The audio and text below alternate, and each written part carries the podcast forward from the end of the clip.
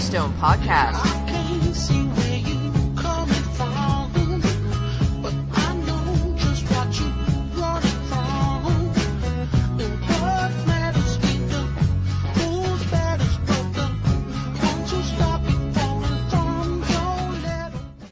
Coach Stone podcast number 11. I want to thank everyone for listening to this Coach Stone podcast.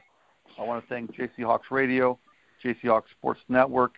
Also, thanks CJ uh, Coletta for letting me do this. Uh, if anybody wants to visit my website for all my past logs or podcasts, you can go to www.coachstonefootball.com. Also, viewers, my old podcast will be on iTunes under JC Hawks Radio. My guest for Coach Stone podcast number 11 is a former NFL defensive back. He's also an owner of his own company for running, and I'm going to tell all the listeners if you are in his neck of the woods or if you can get him to come to your organization, I would highly recommend it. Um, but my guest at this time is Willie Pile. Willie, are you on? Yes, sir, I am. How you doing, Coach Stone?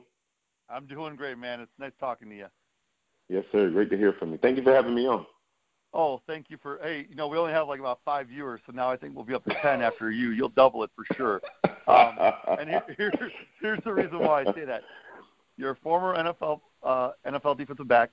You were drafted. You played for Virginia. You know. Tech. Uh, you're a former. I mean, sorry. You played for Virginia Tech. You're from Virginia. There you go. You know, you're there raised you in New York City and Virginia. I won't tell. Yes, I won't say all the cool things about you. You will let you do that during the thing. But you own your own business called Fast Performance, and we'll Yes, talk sir. about that later in the show. You're an NFL ambassador. You help out with all the NFL teams and things like that. You help with youth program. You're also a USA Football master trainer, something I know a little about back in the day. And hmm I know you're probably going to hate me for this. You also are a model for I've seen you in polls. Is that correct? yeah, this is true. These are all true. Yeah, we're gonna hit. We hit. We hit all the genres, all the people who, who, who have any interest. We don't. We don't leave no. Put it like this. We leave no stone unturned. Oh, there you go, awesome. And, you know, this is cool because uh, besides being number eleven, co- you know, Coach Stone podcast episode number eleven, you're my first model. You know, I, I don't know if Coach Calvin, Coach Calvin, and Coach Bryce might, you know, be uh, a little might upset with you, or Coach Hines, you Yeah. know, or you know, Ricky Upton, the first ever Yeah. guest. You know, he, he's a model himself. But uh, Yeah, Coach. let's do this, Coach. Um, Talk we're gonna go over the game plan. All right. Uh, we're going to do pregame. You're going to talk about yourself. If anybody wants to contact you for your company or visit your website, please do Yep. that. I will also put that on my website. You know, a link for underneath my podcast for that. Uh, we'll Mhm. talk about the first drive question.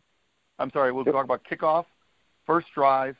We'll go to halftime, kickoff return, second drive question, and then we'll have two minute warning, and then the end of the game if we don't have overtime. So that's that's the breakdown of the show. I like Um, it. Are you ready, Coach Pile? Yes, sir. I'm ready. Put me in the game, Coach. Put you in the game. Okay. So it's pregame. The floor is yours, Coach. Ex- tell us all about yourself. You know, I know there, there's a lot of Chiefs fans.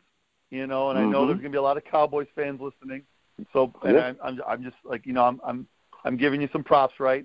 But explain, if you can, explain your bio to the uh, listening audience. Go ahead. The floor Oh, is yours. not a problem. Thank you. I appreciate that. And again, it's it's my pleasure to be on uh, the show. And just a little bit about myself. I was born in the Bronx, right? I'm a New Yorker by birth, by raising. You know, I, I think East Coast. Everything in me is East Coast. And uh, in middle school, I was fortunate to move down to Virginia, Alexandria, Virginia. And uh, I didn't pick up a football, didn't put on shoulder pads, didn't put on a helmet until I was a freshman in high school. My ninth grade year was the first time I ever put on gear. Now, I say that in official capacity. Now, we played outside with our friends, and we were just kids, and you know, did throw up tackle and um, you know, fake punt returns, and you know, neighborhood battles we used to have. But I grew up as a hooper. I was a basketball player. That's what I thought I was going to play. I did gymnastics as a youngster. I did um, basketball as a youngster. I tried baseball one year. I got hit in the hands. I said I'm good on that. Took an inside pitch. I said I'm cool on that. And so when I got to high school, uh, I wanted to play football, and my high school coach that was there, that had everybody up for the tryouts, really raised. He said, "Raise your hand if you want to play quarterback, or excuse me, play wide receiver." And I raised my hand because my favorite player growing up was Jerry Rice. Like growing up in New York and being a 49ers fan was tough because everybody in my family cheered for the Giants, and I'm the lone wolf on the other side, hoping that you know Phil Simms throws a pick or Matt Bahr misses a kick. And so I cheered for the Niners growing up. I thought I was going to be the next Jerry Rice. And then the coach said, "Who's going to play receiver?" Everybody raised their hand, including myself. He said, "Well, who's going to play quarterback?" And only one kid raised their hand, and he was smaller than me. Not sure if he can throw very well, but at the same time, coach, one of my teammates said, "Hey man, you should play quarterback. You get the ball in your hand every time." He said, "You can affect the play. It'll be just like we play in the neighborhood." And I said, "Okay." So at that moment, I became a quarterback, and my coach that I had, Coach Jamie Meyer, back at West Potomac High School in Alexandria, Virginia, was my first football coach, and he instilled in me a leadership or work ethic on how a quarterback should behave, how he should lead a team, the type of effort he needs to bring. And back then, I was really an offensive guy. I didn't really care too much for contact. It took to my sophomore year when I started putting on some weight, started lifting weights, that I actually thought about contact and wanting to hit people. And then I had a coach, my sophomore year, Coach Poitras. He was the linebackers coach, defense coordinator. And he said, I know you love basketball. He said, but I'm going to tell you now, it's 12 scholarships in basketball. It's 85 in football. He said, do the math. and he knew I love math. And then he said, look, a six-one, six-two guard, that's a a dozen in the DMV, which is D.C., Maryland, Virginia. You better have a wicked jump shot, crazy handles, or jump out the gym, right? He said, with a six-one, six-two safety, six-one, six-two receiver or quarterback, so you can write your own ticket to any school. You got great grades. You can have a great opportunity to make an impact in football. And that story resonated with me. And then I started talking to my mom about scholarships and you know i started getting letters you know by the time i was on varsity i was getting recruited and i went to a camp at michigan and performed well and next thing you know the scholarship offers started rolling in and i was fortunate to accept a full scholarship to virginia tech under the great legendary and hall of fame coach as of the end of this summer coach frank beamer and uh, he brought me in. And the funny thing about it is I was a quarterback, and I was the area player of the year on offense, and I made all state on defense. And I had a great high school uh, career. And I happened to enter into college at Virginia Tech at the same time as another pretty good quarterback whose name was Michael Vick. And so Mike and I get into school at the same time. Mike played quarterback. I played quarterback. I ended up moving to safety. Mike wore number seven. I wore number seven number 35. So it, it didn't take long for me to recognize that this guy was a special talent. And I was recruited as an athlete. I'm not going to lie. They didn't say we need you to play quarterback. I was recruited as an athlete, a defensive player, because they liked my size and the fact that I could run. But you know, I always in the back of my mind said, man, maybe I could play quarterback in college at that level. And all it took was one practice for him to unleash one of them left-handed spirals, and he ripped my glove in half when I broke on a play. And he ripped it in half right down the middle, those old school gray football Nike gloves ripped it down the middle, and I said, you know what? I'm not a quarterback in college. I'm a defensive player. It's hit or be hit, and I'd rather be the hammer, not the nail. And so I was fortunate to, to play there for three years. Uh, redshirted my first year, was a backup that first year. We went to the national championship and lost to Florida State. And it was at that moment I said, I'll never sit the bench here again. And uh, ended up starting the next three years, All American, set records in terms of uh, interceptions and you know player of the of, of the week and national defensive player of the week and those kinds of things and it put me on a, a platform to be um, evaluated by scouts. And so I was a draft pick of the Kansas City Chiefs in 2003, where I was there for uh, two seasons. A practice squad year, then a full year where I actually started a bunch of games and played a lot. And then that third year, I was released after after training camp, and I signed with the Dallas Cowboys as a free agent. So I moved to Dallas, and I played here for another year in training camp, get released, and I finished my football playing career in the CFL for the Toronto Argonauts. So I played in the States. I was down here from 03 to 06. And then 2007 season, I went up to Canada and played for the Argonauts and had a pretty good career up there as well. You know, was a leader on the team and in the community, made a lot of plays and met a lot of great, great people. And uh, throughout that time, I, um, I, I enjoyed football and what it, what it allowed me to do. And I learned a lot, and it provided a platform for me to give back. And it started with doing camps and then I, I joined USA Football and, and did their camps, and then I became a master trainer um, at the request of Mike Haynes, who was actually my roommate when we were training for the draft. And so Mike that's and I awesome. had the same agent, and so that's how we got to know each other. And he was in charge of the master trainer, so he brought me on, and I was able to um, join that movement in terms of helping make the game better and safer, creating awareness for safer practices and qualifying coaches to be able to teach the game and not just any run of the mill, but creating a standard which is what USA football believes in. And so I was able to get behind that. And then in terms of how to tackle, you know, I experienced injuries from improper form and improper technique, and safety became a byproduct of superior technique and better technique. And so the better I got at my technique, the less injuries I um, I was a part of. And so uh, I believe in what you know USA Football is doing, and I was um, I'm a dad and I have a fourth grader, and this was his first year playing tackle football, and I was excited for him, you know, and he had a great season and, and enjoyed himself a lot and played very hard, made a lot of plays, and played a better, safer way. And so I wholeheartedly believe football is a is a great vehicle, and that's what I tell all the athletes I train um, in fast performance is that football is just a vehicle to get from point A to point B.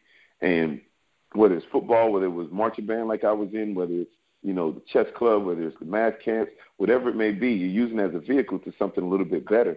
And that's what I use football for. And so when you look at my story from beginning to end, not coming into the sport till later, having some success, you know, which is actually kind of rare because usually you think you got to play for a long time. Well, I was able to join in, and because of my work ethic and my athleticism and natural ability, I was able to, to take my career and play as a professional. And now in my business, fast performance and fitness, I'm able to help athletes get better, train them mentally, physically, emotionally prepare them for the road that they're going to take, be it in from middle school to high school, from high school to varsity, to varsity to a scholarship, and then I even help transition guys from college to the NFL by training them for the draft process. And so, uh, football it defines a huge portion of my life, but it doesn't define my entire life because I have a great family. My wife of, of now shoot going on 12 years now, um, and and two young boys. you better get that right, Willie. Yeah, yeah, no, that's what I was thinking because I was I was about to say I was about to say 15, but that's just how long we've been together. We've been married for 12, coming up in July. So I got yeah, I, I know that. I'm not gonna mess that up. And so and then we got our two young sons, um, who's uh, a nine, about to be 10 uh, next Wednesday, and then a, uh, a one-year-old who will be two at the end of May. So uh, we have a, a nice full circle and sports. Like I said, plays a huge role uh, in our lives, and I'm just fortunate to have used it as a vehicle for a platform that allows me to, to give back. Awesome. Uh, before we uh, before the whistle blows, cause I know we got about like 30 seconds left. If someone mm-hmm. wants to contact you or get in touch with you with your business, can you give that information yes. right now?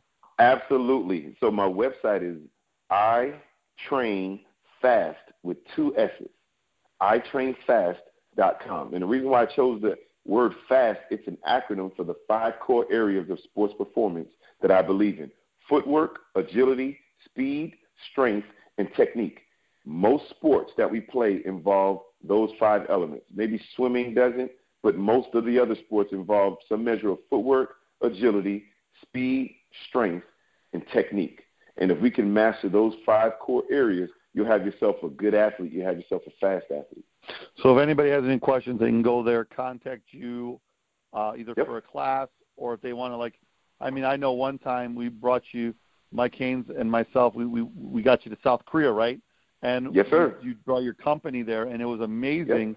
And and for my audience to listen to this, I'm telling you right now, seeing Willie's company in person doesn't do it justice on the website. What I'm saying is, kids, you will get faster. Parents, if you send them to his program, they will get faster. If my son, if we lived in if we lived in Texas, we would be going to him all the time because what I see what he's done with his son and other kids, the it's just amazing. And one thing I think Willie said this one time when we were in South Korea, or maybe a famous person named Billy Elmore, speed kills, baby.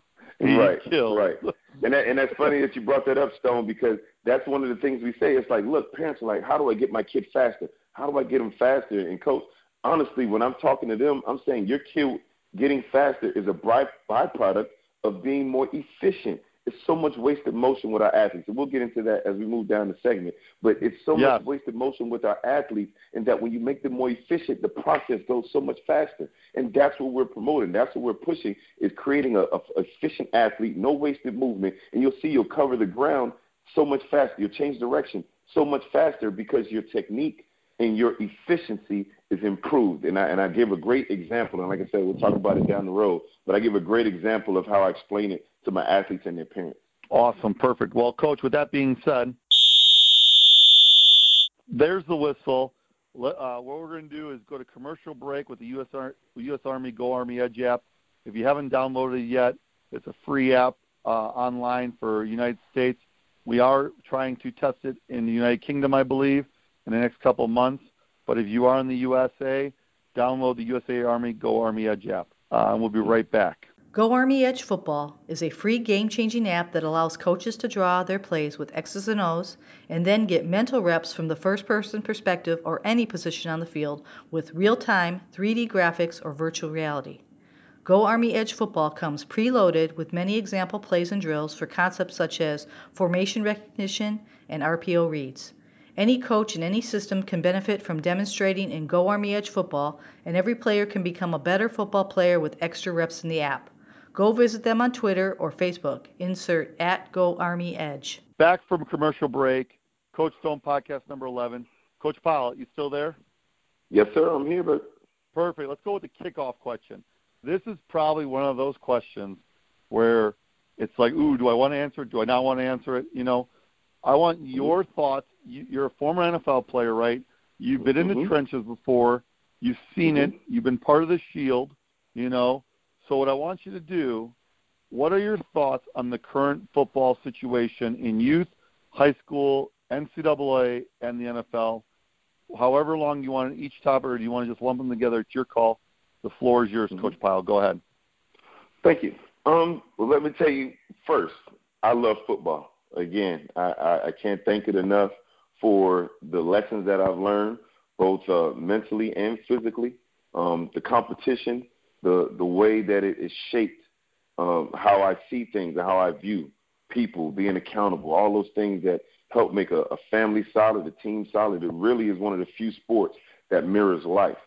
And as I look at our sport now, the changes that are being made, the climate of our sport has changed, right? It, it's a rough and tumble. It's still a physical sport. It's a sport for for men and uh, and for and for young athletes, men and women who want to participate in the sport, it's it's it's a it's a sport that allows them to to be tough, right? It's a physical sport, and what I like to see um, as I look at our sport at the NFL level, they're the ones that have the most visibility, and so the changes there will eventually trickle down and create a, a united conscience amongst the people who watch the sport and who love the sport. And so I like to see athletes who are currently playing, who used to play, and um, coaches as well get together and discuss how we can make the game better and safer and make rules that are realistic. There's some rules that are just so unrealistic it's not fair. Like I think back to when I played and how many fines I would have just because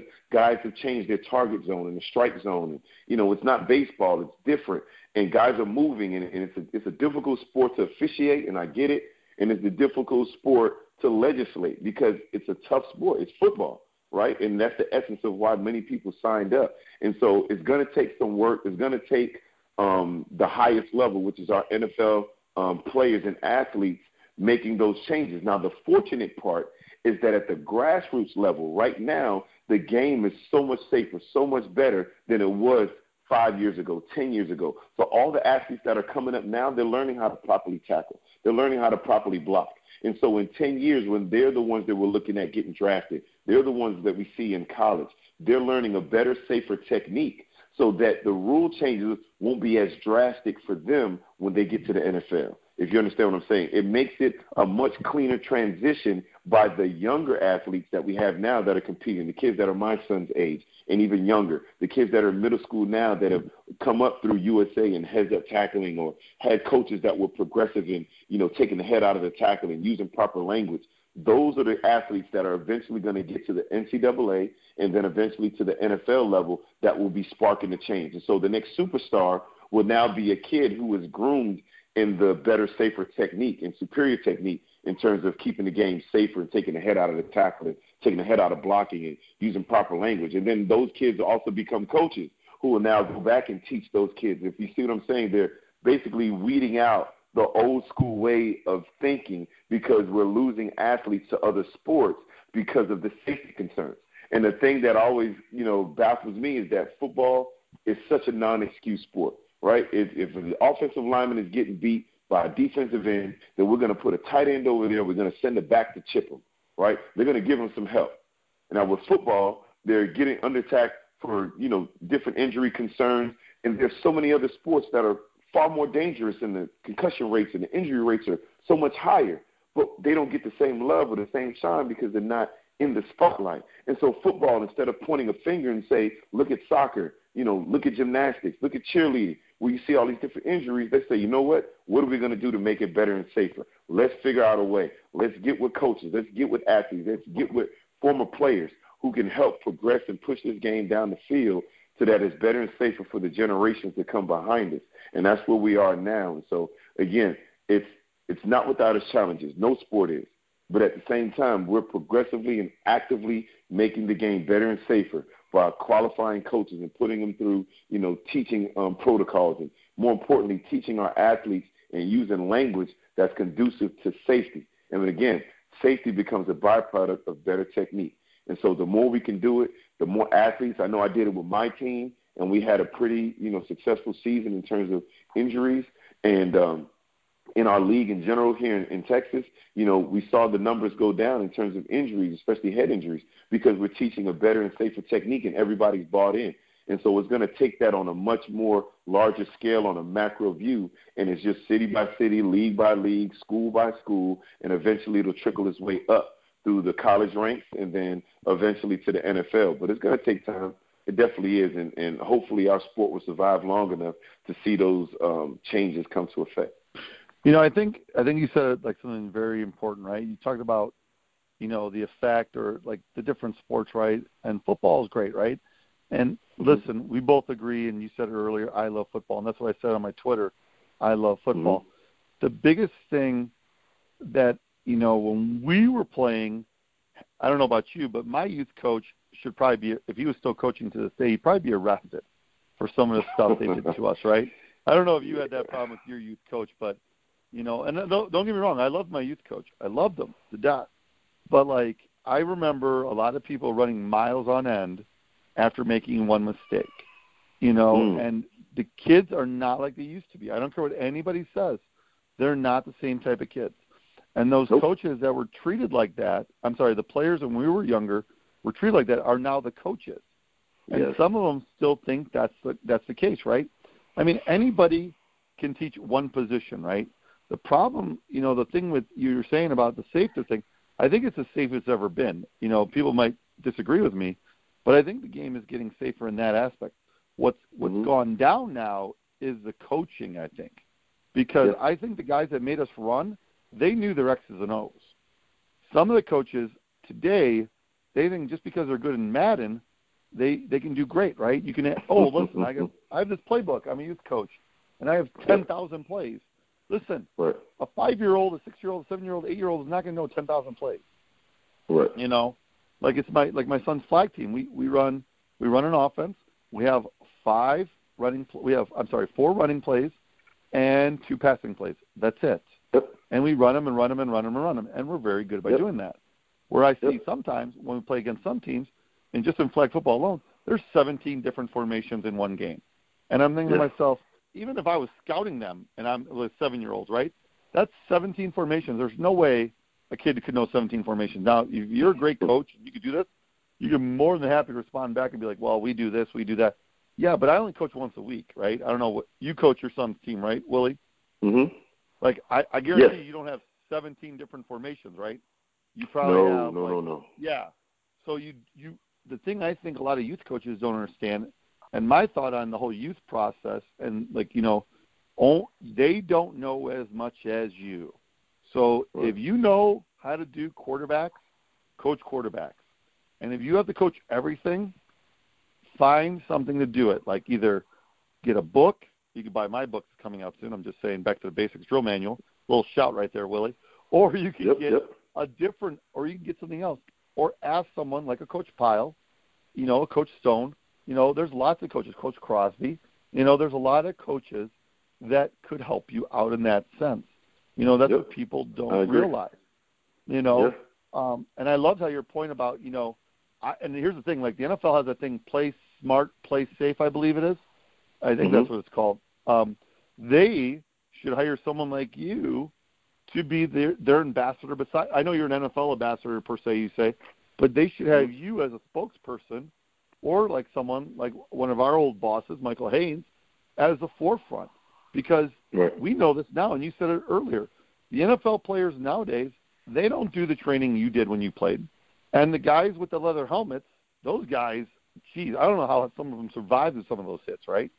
It's it's amazing how the game has totally evolved from point A to point B. It's amazing on that. So, but yeah, uh, one more thing, Coach Pile. The one thing I really Mhm. like, and I just took it, was a, we're going to do a commercial break in a second. The 3D coaching does a great job with the coach to making a coach more complete. And the one thing I took their class, and you know, we had Wes Simmons on as an earlier guest, and after having him, like just listening to him talk and taking the class, I learned so much. And as a coach, and this goes for any coach out there, don't hmm be and and and Coach Pile is a perfect example of this. Don't be just satisfied where you're at.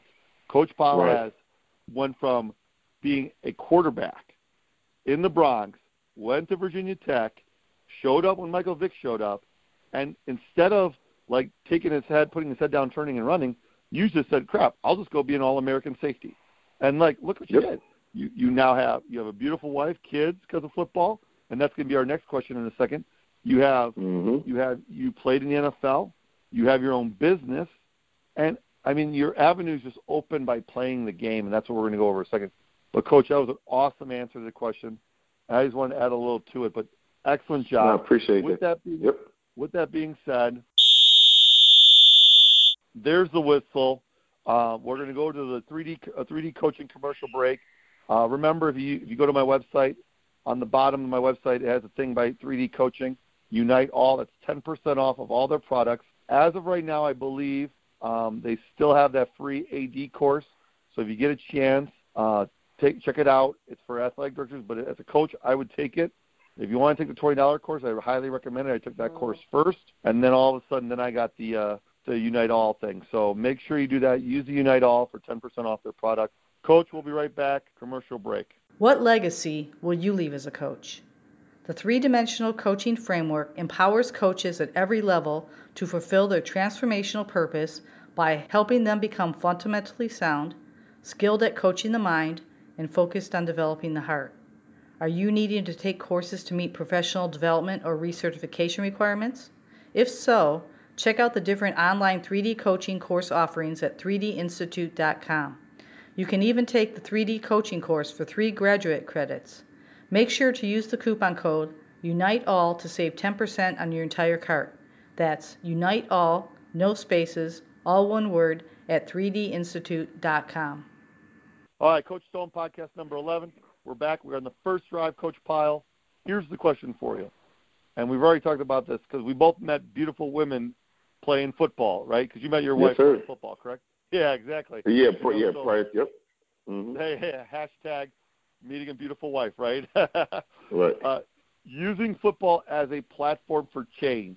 That is my question for you. Your the clock has started, Coach. Go ahead. Yeah. So when you when you talk about using football as a platform for change, because you're in the spotlight, especially at the at the prof- the NCAA and professional level, and some for some kids it might be even a high school with the advent of seven on seven and social media. You start to have a, a you create a platform for yourself.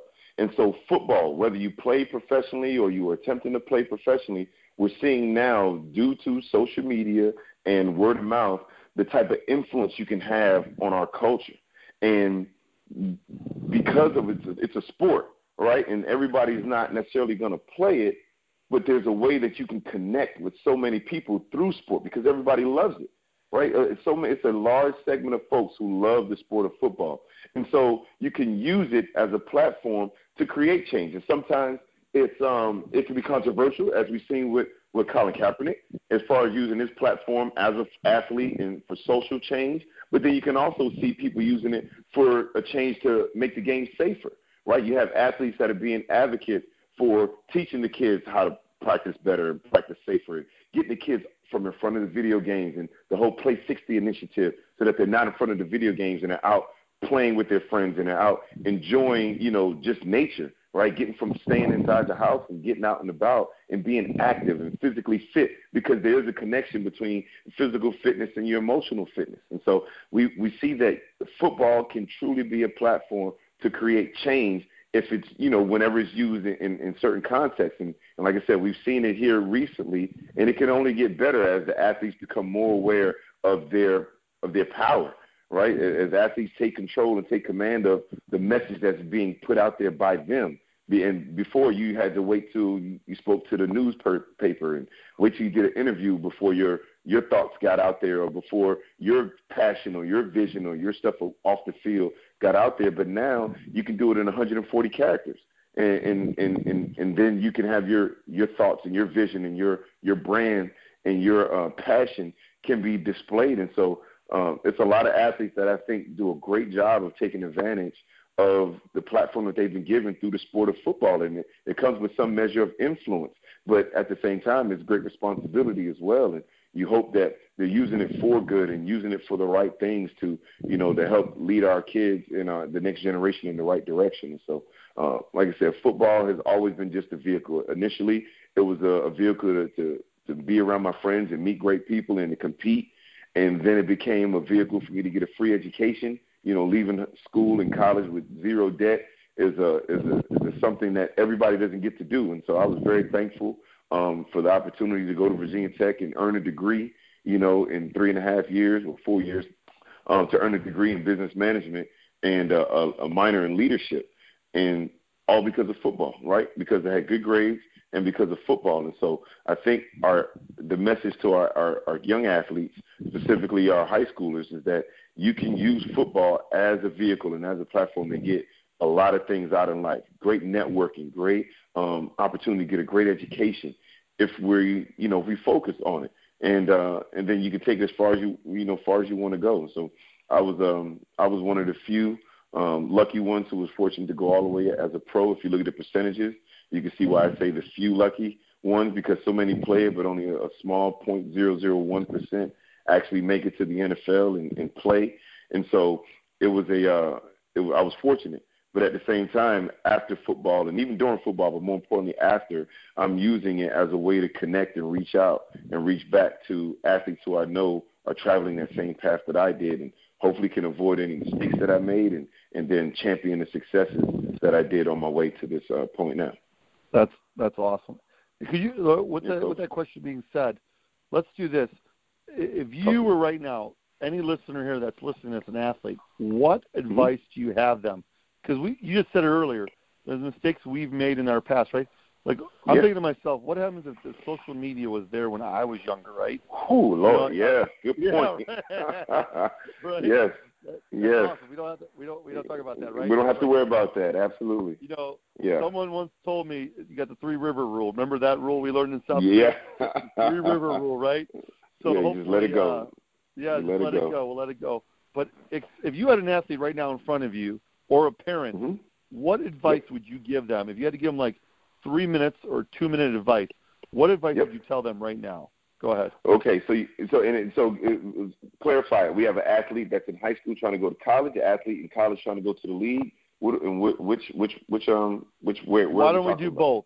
Why don't we do both? both? Okay, that, perfect. Yeah, let's see. You do the that's, first yes. one. Do the high school kid first, because I mean that's the biggest thing.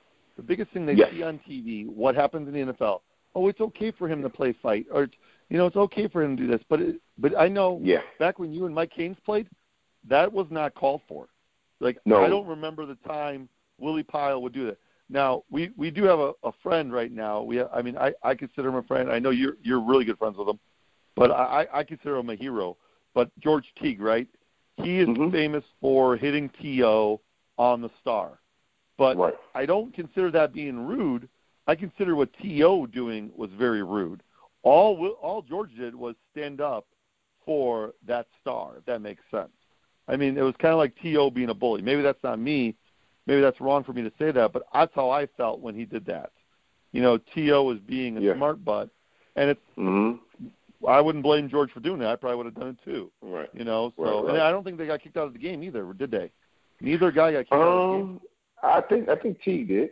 I think T got oh, kicked out. I'm not mistaken, oh, yeah, I think he did get kicked out, but I think he said it was worth it. because he's defending the star and he's the defender of the star, and uh, he just goes around knocking people off their spot. yep.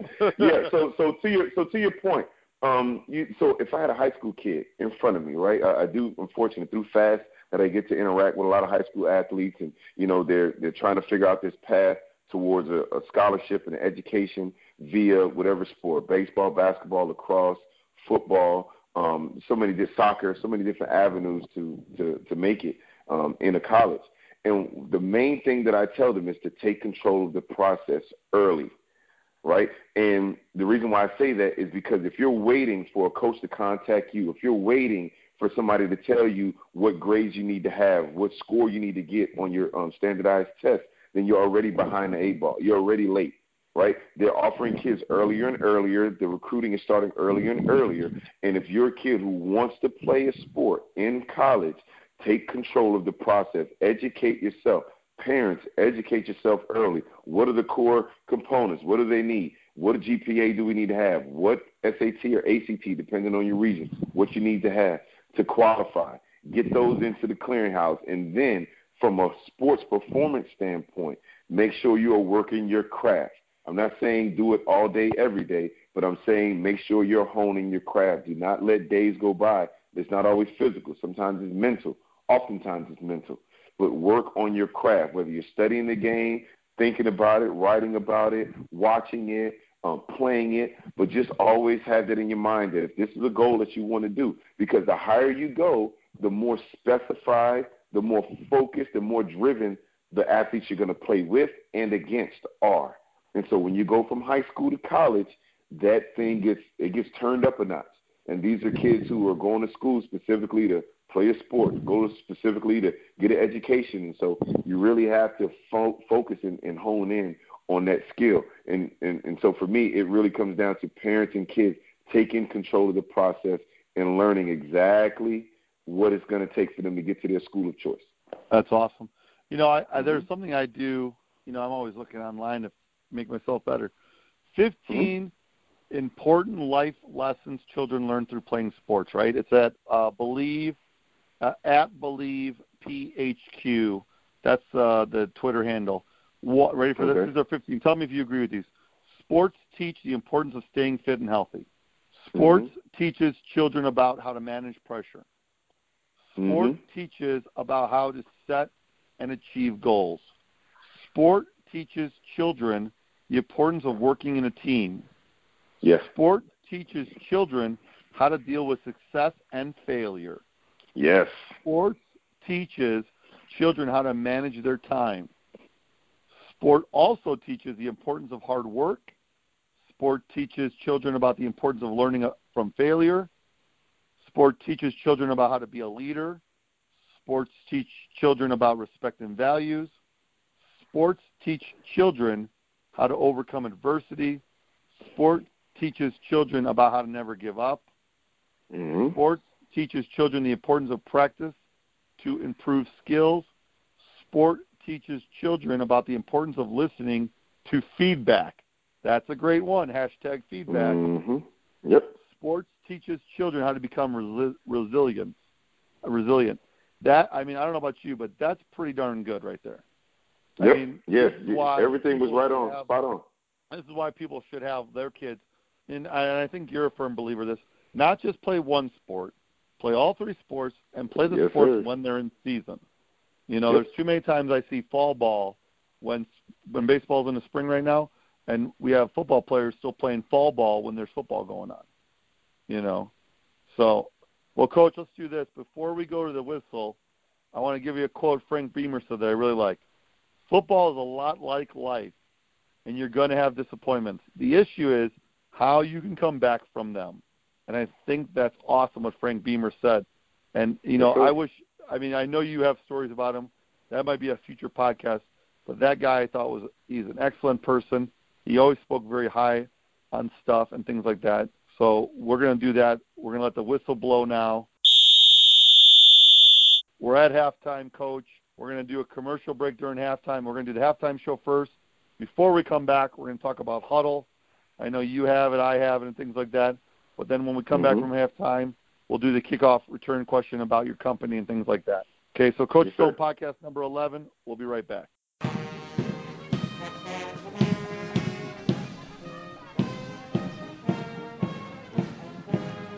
Hudl is a leading software company revolutionizing the way coaches and athletes prepare for and stay ahead of the competition.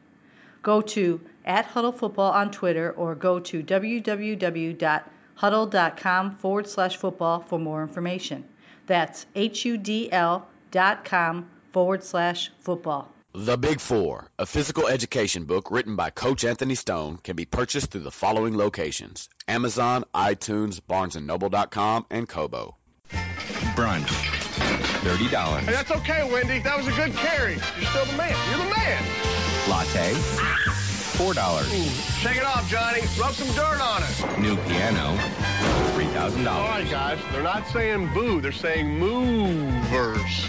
Supporting your team. Priceless. It's all right, Bobby. You still got the best arm in the neighborhood. There are some things money can't buy. For everything else, there's MasterCard. This is BCAP, right? Back from halftime, Coach Stone podcast number 11. My guest again is Willie Pile. Willie, you still there? Yep. Perfect. Let's do this. We just got we just got done talking about the speed. He went through the uh, acronyms with me with the fast thing. Mhm. Uh, Coach, Yes, with that being said, your entrepreneurship. Let's talk about your company and your personal branding. The the floor is yours, though. Talk about your company and really talk Mhm. high it because I see your son on some highlight films, and I'm like, uh, just so you know, what's his first name again? Jaylen. Yeah, he's going to be in the NFL. Mark this down right now on this day. He will be in the NFL, or he will be an NBA player, or he will be a soccer player. Whatever he wants to do, he's going to be a professional athlete. So mark my words. And and he's also a model. Remember that. I just want you to know. I see him Yeah, he yeah, he's the one that got us into it. Yeah, absolutely. He's the one that got yeah. you into it, right? Yeah, he's the one Uh, that got me into it. Yeah.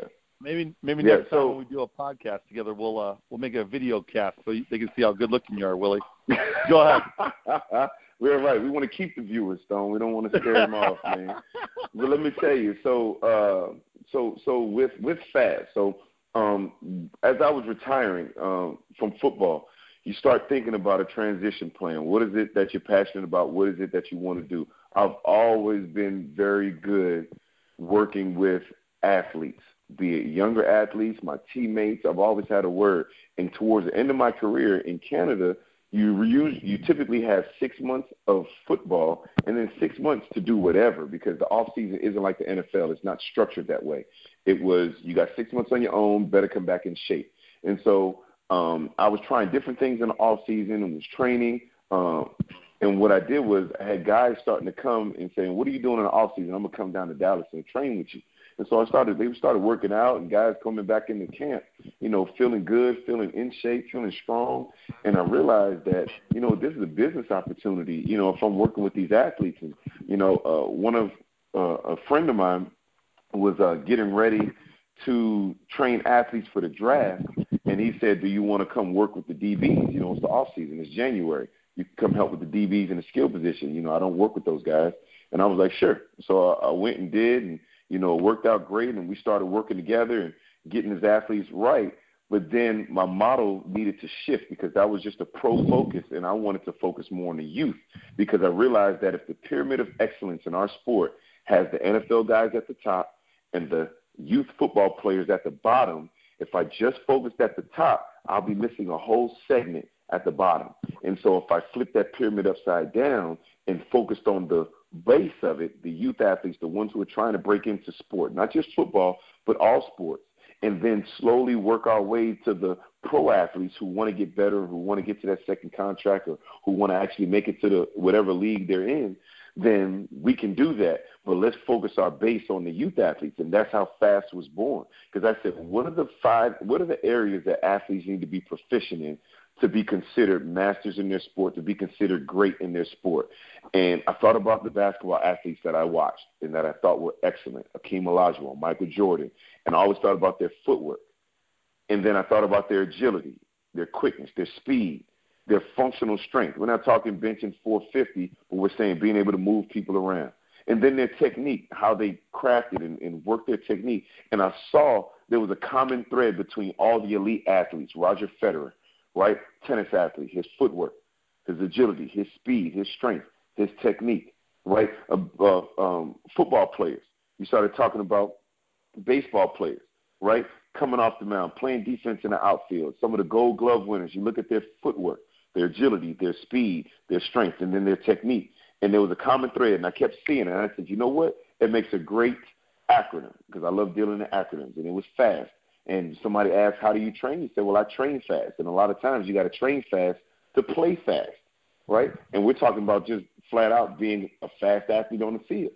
Well, how do you do that? Well, you better have your footwork in line and your agility um, on point, and you better have a measure of some speed and some functional strength to get the job done, and you better be excellent at your technique.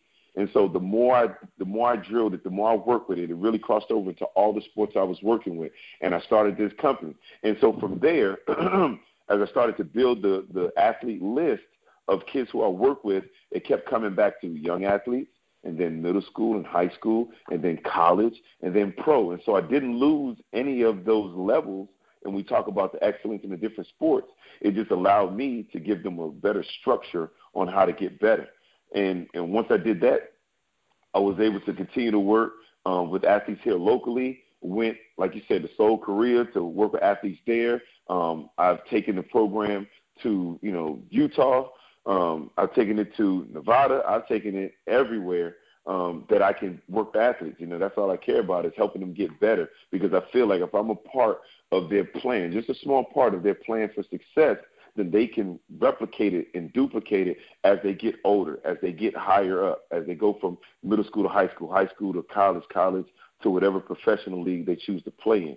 And so right now, fast, great things are happening with fast is we're in the works of, um, you know, expanding and doing some great stuff here in the DFW area. And so, you know, Lord willing, everything comes together and we'll have some even more announcements the next time we get together on a podcast. And uh, I'll be able to share those with you as well. Awesome, awesome. I, and like I said earlier, Willie had the opportunity to take his his uh, craft and take it to South Korea. And I want to tell you right now, seeing those kids go through his little regimen, yeah. if I was still playing, I'd be all over that because as a quarterback, I was not the fastest. I was like a four seven three, but I mean seriously, a four eight. And when I when I played in college, I know when I went to indoors, I was a lot slower. But seriously, mm-hmm. if you get a chance, Willie, is there any classes right now that you have that you have space available, or how does it how does it work? Like if someone's in your area or wants to travel to your facility, like oh, yeah. how do they do you have any classes going on right now, or can you like give a rundown oh, if you have any classes? Absolutely. So the, the the the segment that I have standardized classes are my youth and my uh, high school. So the youth athletes, we do speed and agility every Tuesday, four o'clock to five o'clock. It's an hour long session and it's typically grades first through sixth. That's the age group that I typically get in there. And we do a full speed and agility class. We're working, we go straight through the model footwork, agility, speed, strength, and then we always finish with a game because mm-hmm. kids love to see their um, they love to see their their work um, manifested in their sports. And so we'll end with kickball. We'll end with you know sharks and minnows with flag, flag football. We'll do a lot of different things to put what we learned in the class to use.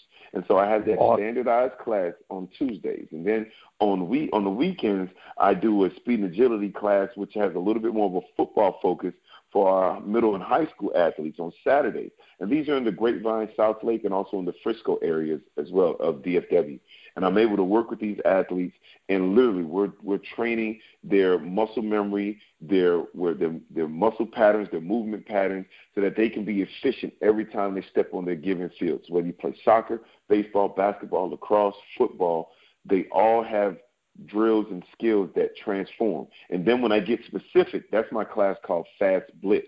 Now the Blitz program is football specific. So we're talking skill development, football players that play defensive back, linebacker, receiver, you know, running back, uh, all those different positions that have a measure of the um, of skill or off the ball, if you will, not necessarily O line and D line, but all those positions that are off the ball. I get a chance to work with them, and we dive deep. It's a little bit more intense class, but it's geared directly for football athletes, and that's where I'm able to get them on the field and go over the skills that they'll need to compete at a high level. And so the reason I do that is because when it comes to football, I like to say that I understand and I know the game of what I'm doing. When it comes to hitting a curveball, when it comes to kicking a soccer ball or uh, scooping a lacrosse and taking a shot, uh, lacrosse ball and taking a shot, that's not my wheelhouse. I was not a professional in there, and I didn't get paid doing that. And so I defer and I outsource skill development in those courses and those sports to people that are in my network so that they can get authentic coaches from people who played that sport at the highest level. And what that does is it keeps the integrity of fast intact. I'm not out here trying to teach a kid how to do a crossover and pull up from 30 and shoot a jump shot like Steph Curry. I can do that myself because my jump shot. I was going to say good. you could do that, but I'm not. I could do it, but it wouldn't be as authentic as somebody who played the game in college or coached the game at the AAU level and, and has a passion for working with athletes in that sport and in that field, or a volleyball coach who really wants to help athletes learn how to bump set and spike.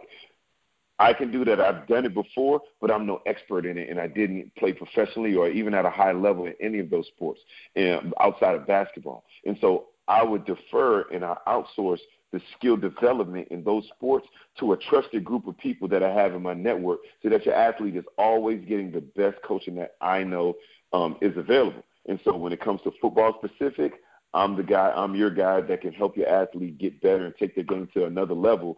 If it's another sport, then I help them get become a better pure athlete, whether it's the speed and agility, the strength and the footwork, I help them. But then I reserve that T, that final T in the FAST acronym, I reserve that for someone who's done it at a high level so that your athlete gets the best of both worlds.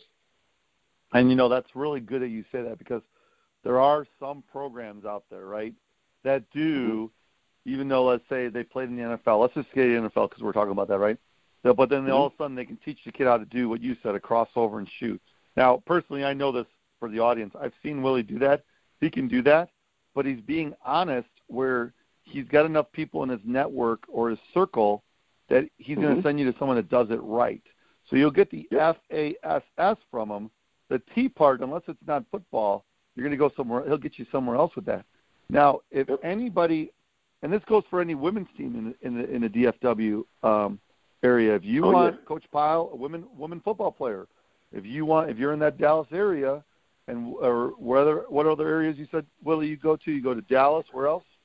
Yeah, da- yeah, Dallas. Or uh, I'm down here right near the airport. So Grapevine, Southlake, Keller, and in, in, in Colleyville, and then up in Frisco as well, in the Frisco, Plano, um, McKinney, and Prosper area. And so, so I train athletes on on both sides. Yep. Yeah. So any athlete, women or guy athlete, yes. I'm telling mm-hmm. you right now, you definitely want to try it out. You know, Coach Pile, especially the first through sixth graders. You know, if you're in that area, for sure take class, get that opportunity on a Tuesday class, weekend classes, and I know you do private ones too. Because I remember yes, one time we had to go, absolutely. we had to go to Elko. We had to go to Elko, yep. and that's where we, we went as a group of us. And um, you know, I felt I felt really honored you guys did that and everything when we went down there for that Elko youth program that did, does an awesome job. I mean, there's a lot yes. of youth programs I've been a part of, but those guys and other places I've been to, um, they I remember you had to reschedule your whole thing around all your athletes for that. Yep. To go those yep. four days. Yeah, to did to, to go be go be there with them, and I tell you, they were, um, like you said, they were a great group, uh, uh, a, a group of, of dads and, and coaches who really, really believed in developing those athletes and developing those kids. And you know, for a remote, you know, relative, relatively remote area, they did a great. They did a great job. I mean, we had to go. What was it? The salts. We had to travel through the salt lands. I mean, we, so we like travel, we was traveling through Mad Max, uh, hey, driving wow. out there. I'll tell you this right now. We did a back to the basics camp there last year, and it was it was big, just like we did it with you when we did it. The only difference, Willie, mm-hmm. remember when we did it with Wayne and Chris, we did it with all the kids all at once. And then I remember you guys saying, "What did you guys? What did I do to you guys?" Right? And then the following right, right. year, I, I brought Jen, Jen Walter out. This past year, we broke the camp mm-hmm. in three different camps. And by the end of the night, Jen's like, "I'm ready for some water and some, uh, you know, water and food." She's like, but she's like, "That was awesome." But she said the same thing you said. Where are you taking me, Stone? Because she She's like, "Where did you just drop me off at? Because I thought you were like punking me." She's like, "If I didn't know who you were, I wouldn't have believed you when I landed here." But yeah, right. it's it's in the it's in the middle of nowhere. But I'm telling you right now, great community, great city. Uh, Dale, Heather, Scott. You guys do an awesome Yes. job. Keep up the great work. You know, and we'll we'll talk soon, man. We'll talk soon. All right, Coach. With that being said, Mhm. there's the whistle. We are going to go with our second drive question now, and it's probably going to be short and sweet. And you know, it's one thing we Mhm. always talk about. We even talk about it when we, when we're traveling together, or when we text, or like you said earlier, you had to be like you had to say, "Oh wait, stop, Coach. We had a you had a kid you had a kid issue." Let's talk about the family. Let's talk about the family. Yeah. So, the fam- the question is, you know, your family. So you can answer it however you want. I just want you to talk about your family. I know you guys are all models and everything, but uh, Mhm. did the did the baby get a model pose yet or no? Is he in the model modeling You- business yet? You know what? That's funny because he has. He is, yeah. Yeah, he, awesome. he has. Yeah, Brycen. Brycen. Yeah, you'll see us in a, uh, a Father's Day spread here coming up soon. They'll start releasing the behind the scenes stuff. Uh, but he and I did a photo shoot, and that's the funny thing is that's how Jaylen and I got started together. Uh, he was doing it long before I was, but that was one of our first shoots together. Was a Father's Day shoot for J.C. Penney, and um, you know I still look back on that with uh, fond memories because he was so young. And then um, Brycen and I, you know, for the same organization, because their headquarters are here in the Dallas Fort Worth area, and so Nice. um, you know our agency put us there, and like I said, we're able to to work together, and that's a fun thing, you know, when you can work with your son. Well, that's awesome. Well, I know you were in a movie Yeah. too. We'll we'll we'll talk about Yeah. uh, if you want to touch base on the movie before we talk about the family. That's fine. But uh, the floor is yours, Coach. Go ahead. Yeah, well, you know, my my family obviously is is, is the most important thing uh, to me because they they give you the the confidence, the motivation, the energy to go out there and, and compete, whether it was in sports, whether it's now in, in business, or um, you know, just to just to keep moving forward. And I have a great wife, Keia, who went to UVA. Um, even though I went to Virginia Tech, she went to UVA, and uh, that didn't stop anything. You know, she still loves me. even though they never beat us in sports. Um, they don't. So then, uh, and, and and like I said, we've been married for um, going on 12 years this July, and we have two young sons. And the older one, Jaylen, he is, um, you know, an athlete. He's, he's a model. He's a great student. Um, he's a great friend to so many uh, of his classmates. He's a leader in the school.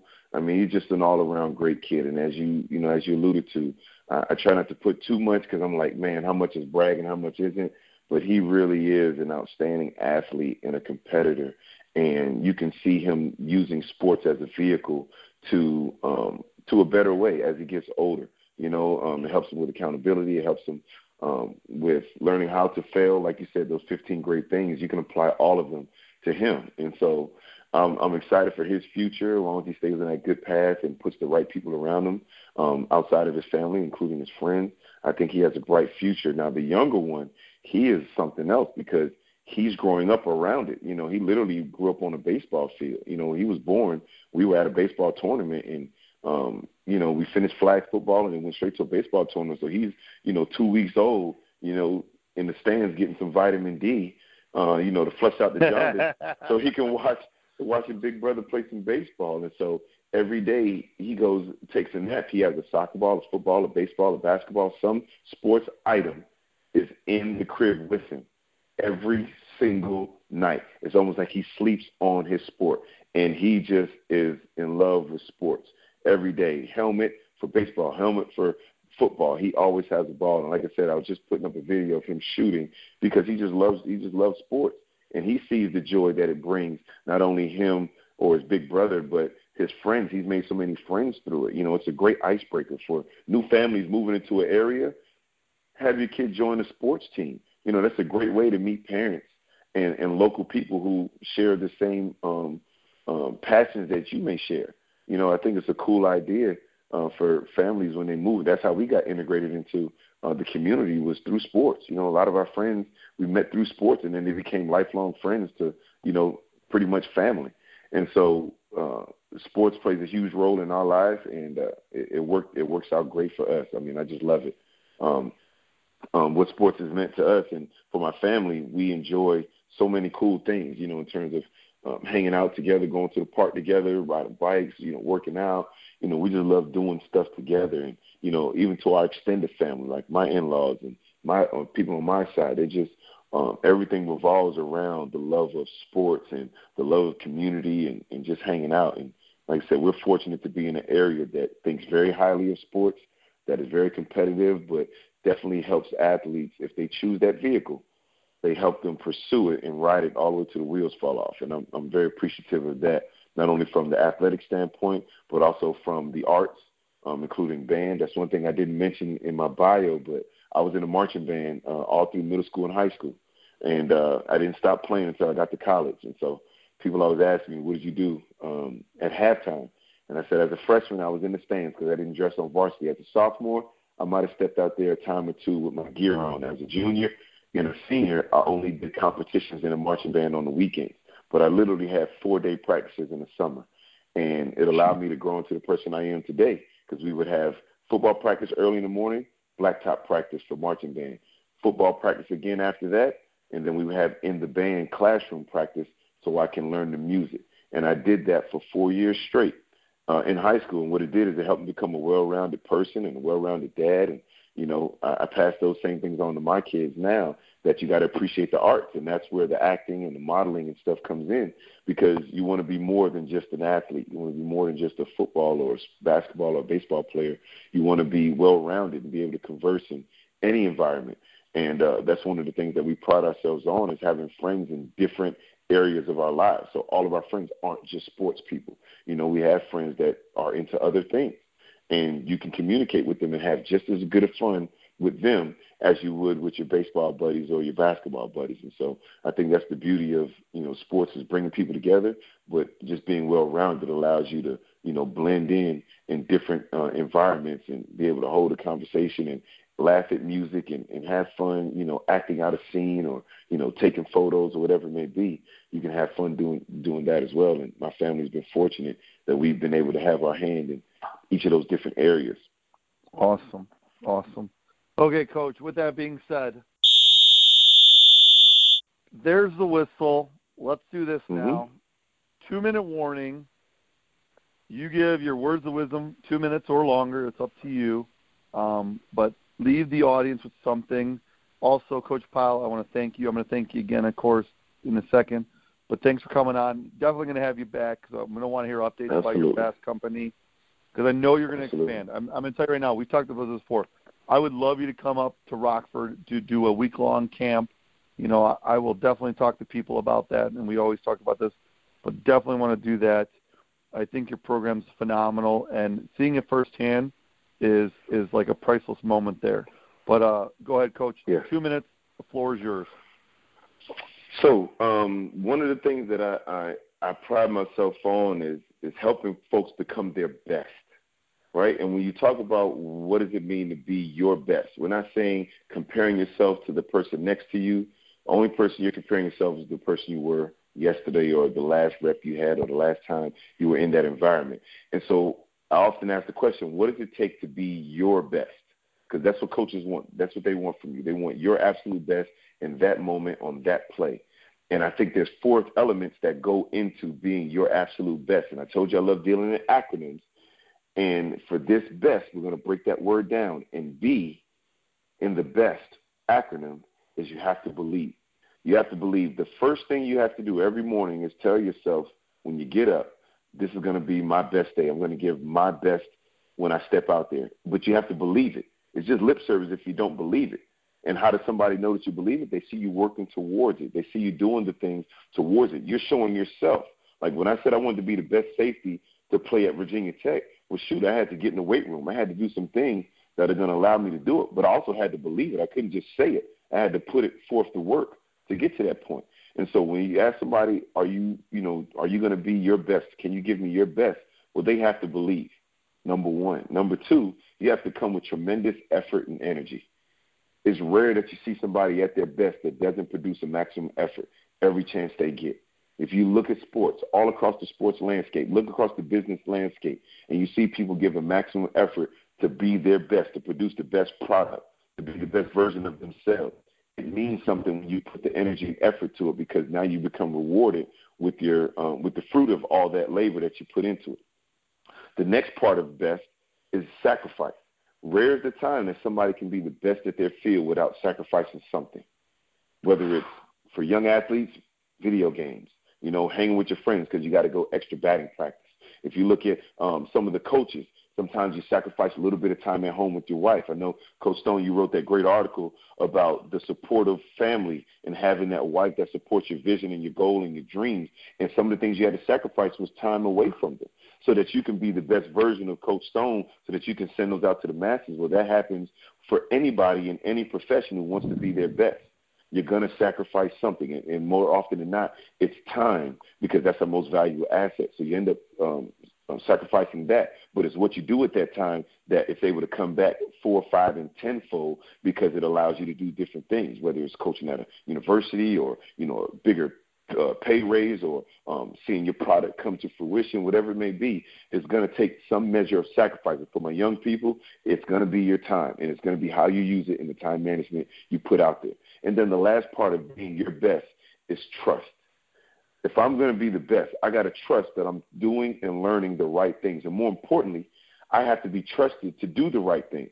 And I also feel that if I can trust other people around me, no one man is an island, but trust that the people in my circle are there to help me be better, to help me reach my goals, then I know that I can defer and offset some of the stress to someone else who's going to help maybe coach me or help mentor me or help guide me in an area or profession that I want to have. And so when you break down the word, how do I be my absolute best? I got to believe in myself.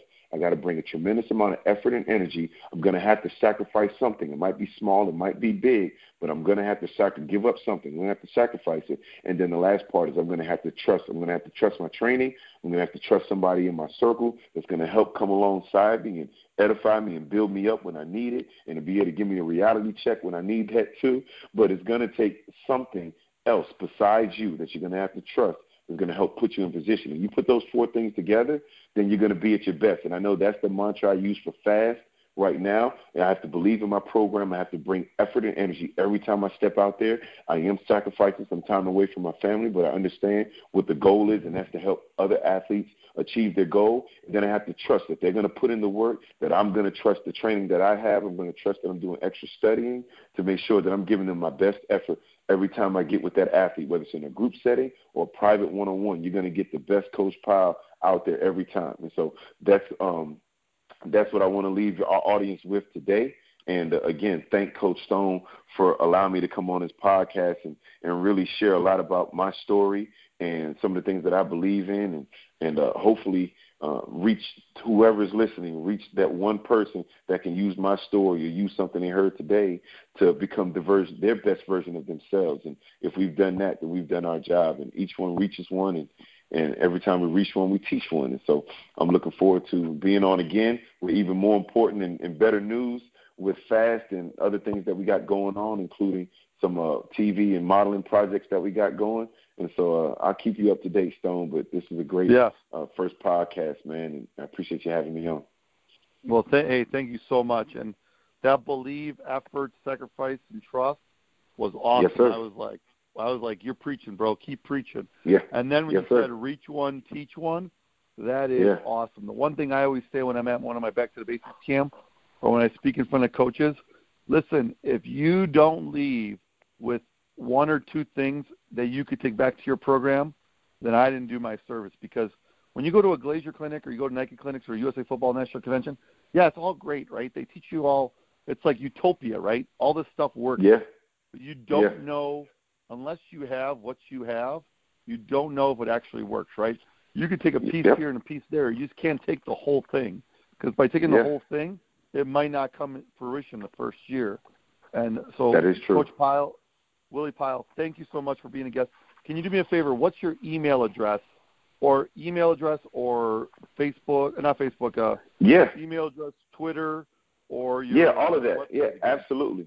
Yeah, absolutely. So, so um, for for me, if you talk about the social media contact, we got the at I Train Fast, and that's on um, Twitter and on uh, Instagram. Um, that's for the business. Um, my Facebook is, you know, facebook.com backslash I train fast. And so those are ways that you can see some of the things that we're doing. And I said uh, one of my commitments to my charges this year in 2018 is to be much better at social media because it's always been a challenge for me, Stone. I'm not going to lie. If I'm doing the coaching and the training, how can I give you my best effort if I got a camera in my hand? Trying to document every single thing. It's like maybe set up a camera on the side. Well, then you know what? Uh, I'm focused on the athlete, and I'm so locked in on helping the athlete that I don't have a camera crew following me. And so it makes it makes it seem like, oh man, if you're not doing work unless it's put out there to the masses or social media. But I tell anybody who challenges that side of me, like, Coach, how come you don't have any of your drills on on social media. How come you not putting stuff out there? You know, all these other trainers are doing stuff, and I and I show love to all those guys who are doing great things in the social media aspect and and really promoting their brand and their business and their vision and you know helping kids get better because I believe many of them are in it for the right reasons, and so I love what they're doing because it just gives more credence to the trainers.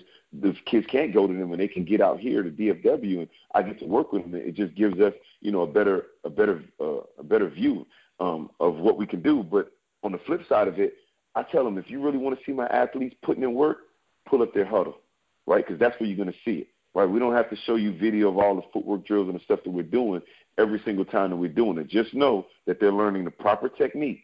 And when you really want to see them pull up, put in work, pull up their Hudl and see if that stuff doesn't manifest on game day because that's the true measure. All this stuff looks great on social media, right? But if it doesn't translate to the game, and if your athletes can't replicate it, duplicate it, and get out there and compete using the techniques that you're teaching them, then what were we really doing? And so, like I said, I will be better at posting and doing all those things on social media. And I will say this, just to give a shout out to Back to the Basics. Um, I was fortunate to be in charge of our Dragon Youth Football Camp here in Southlake. And last year was my first year being the camp director. And with consulting with Coach Stone and Back to the Basics, we put on one of the best camps. Matter of fact, we got so many um, compliments that it was the best camp Dragon Youth football has ever done in the however many year existence. And it was because some of the things that we learned and consulted with Coach Stone in terms of putting the best practices, some of the games, some of just the flow of the event that I got from you, Stone, really, really helped put us on a whole nother level and another map to the point now that they want to take the, the camp to an even bigger venue this year and hopefully be able to facilitate more kids. And so we're working on that, and that's something I'll loop you in at a later date once we get all the facts um, and all the details um, locked in. But I just want to give a shout out because that back to the basics and Coach Stone Consulting definitely works because it was a whole nation and group of Dragon youth football athletes who had the best camp experience they've ever had um, this past year, and we're only going to do it bigger and better this this coming year. Sweet. Well, thank you so much, Willie. And here's the thing, you know, you talked about you're going to work on that. I got two hashtags for you. Hashtag F A S S T. You know, you're fast, yep. and then yep. hashtag Be Your Best. You know, but capitalize the best. You know, B. E capital B E and then capital Y O U R, but then capitalize that B E S T because that acronym was awesome, and that you could do that with all your. We're going to do that with all your so with with this podcast. We're going to do that, and we'll start those two off for you, so then they can yes, always sir. look at this podcast on social media. But Coach Pile, sir. thanks again. I want to thank everyone for listening to Coach Stone podcast, uh, Coach Stone podcast number eleven. Thank you again, Willie Pile. Thank you to JC Hawks Radio, JC Hawks Sport Network. Remember, if you ever miss an episode, you can listen to them on iTunes under JC Hawks Radio now. And I'll leave my audience with this. Always remember instilling confidence by laying a foundation. Thank you and have a great day, everyone. Coach Stone Podcast.